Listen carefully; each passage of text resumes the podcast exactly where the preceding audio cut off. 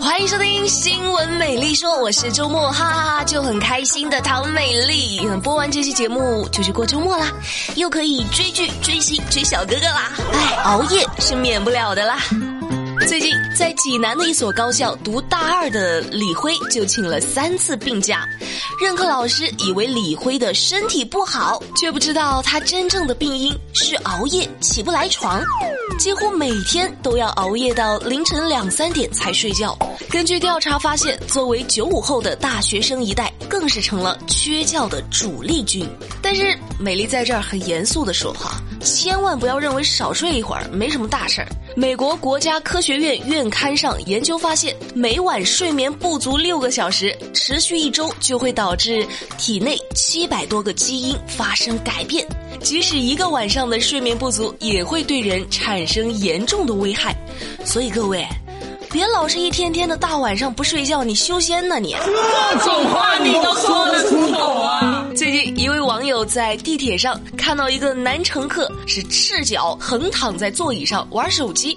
虽然这个网友自己有座位，但是看到地铁上的人越来越多，越来越多，很多人都站着没有座位啊，其中还包括一些老弱病残的乘客也没有座位。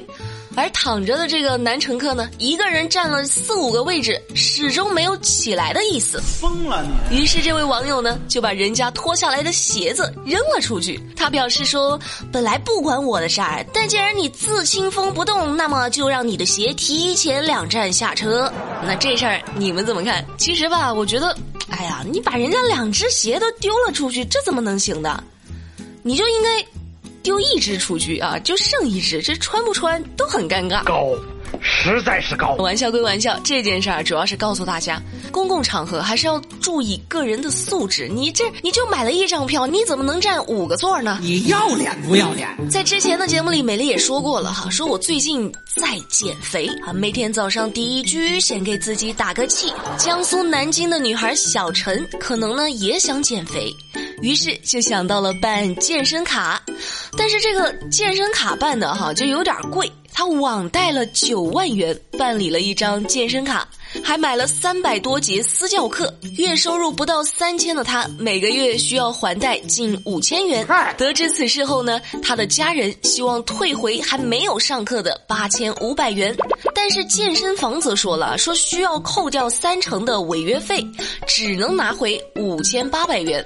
这事儿有没有道理呢？律师表示，违约费过高，很不合理啊。但是小陈年满十八岁，就是已经成年了，是完全行为能力人，贷款前应该要三思。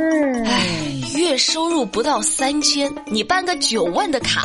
你让我咋说你呢？你让我怎么评价呢？啊，有网友就说了，就说这种脑子呀，确实需要健身。头脑已经很简单了，你这四肢再不练练，就没有什么能拿得出手的了。话说回来，真的不要追求自己消费能力以外的事情，更不要网贷。这出事儿被骗的人那还少吗？咱不行就自己在家附近找个操场啊，跑跑步，锻炼锻炼什么的。但是锻炼归锻炼，答应美丽必须得分清场合。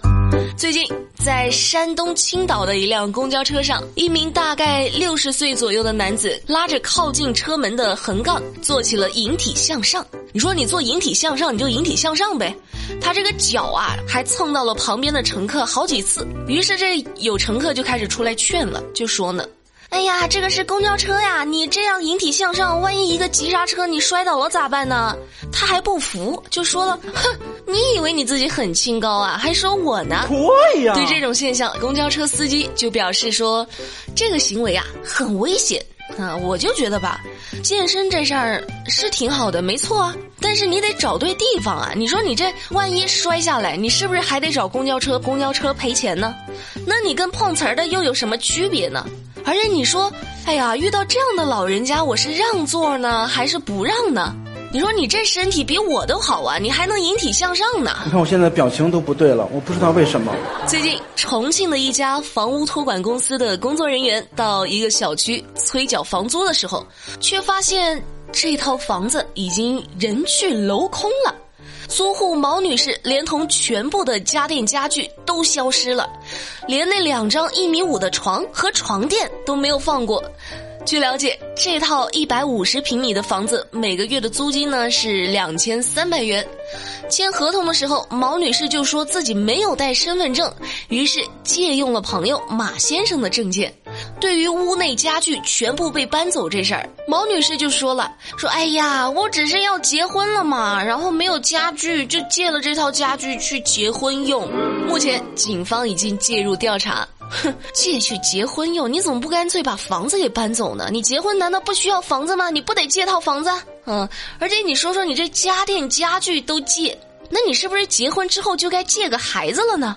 啊，警察叔叔，这个人可得好好观察一下。不敢说话了，不敢言语了，对不对？扶不起的阿斗。啊，眼看着这又到了吃小龙虾的季节了。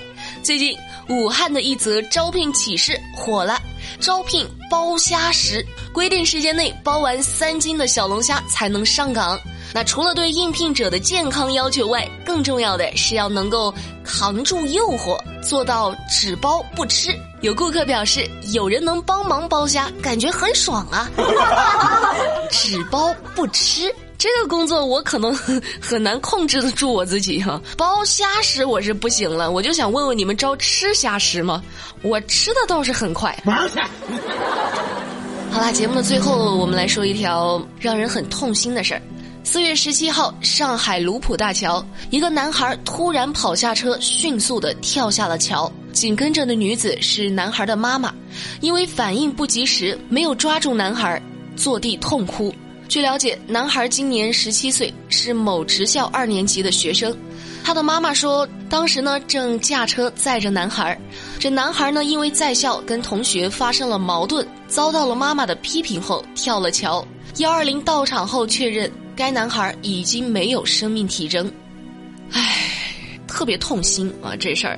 话说两头吧，你说孩子的妈妈亲眼看着自己的儿子跳了下去，没有能够抓得住，在这位母亲接下来的生活里该有多懊悔啊！但是说回孩子这一头啊，可能这孩子的性格他是偏激，但是你有没有想过，会不会是孩子受到了冤枉？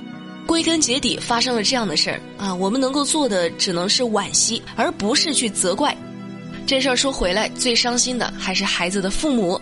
好了，那今天的新闻美丽说就跟你们说到这了。了解更多资讯，参与话题互动，新浪微博搜索关注马栏山广播站就能够找到我啦。周末两天我们不更新，想美丽的话就来微博找美丽，跟美丽聊天吧。好啦，那下期节目不听不散，拜拜。